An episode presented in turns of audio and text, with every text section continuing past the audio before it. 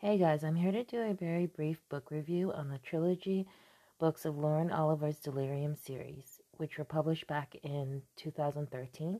They were so good and ahead of the times that I had to reread the books, which I very rarely do with too many books.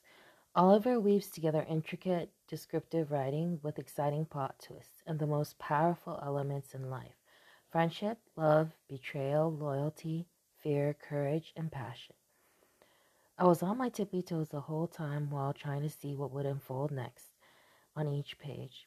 I also caught myself asking what I would do if I was in the main character's shoes of making such huge, monumental decisions and having to decide at warp speed on top of that, not a minute before it was too late. Ultimately, I love these must read novels because of not only the adventures and vicariousness of it all in a divided world, but you are left asking yourself if you would really fight for what you believe in under the most extreme, intense circumstances. So, to you, I highly recommend this intense trilogy of Lauren Oliver's Delirium, Pandemonium, and Requiem. Till next time, KV Asia.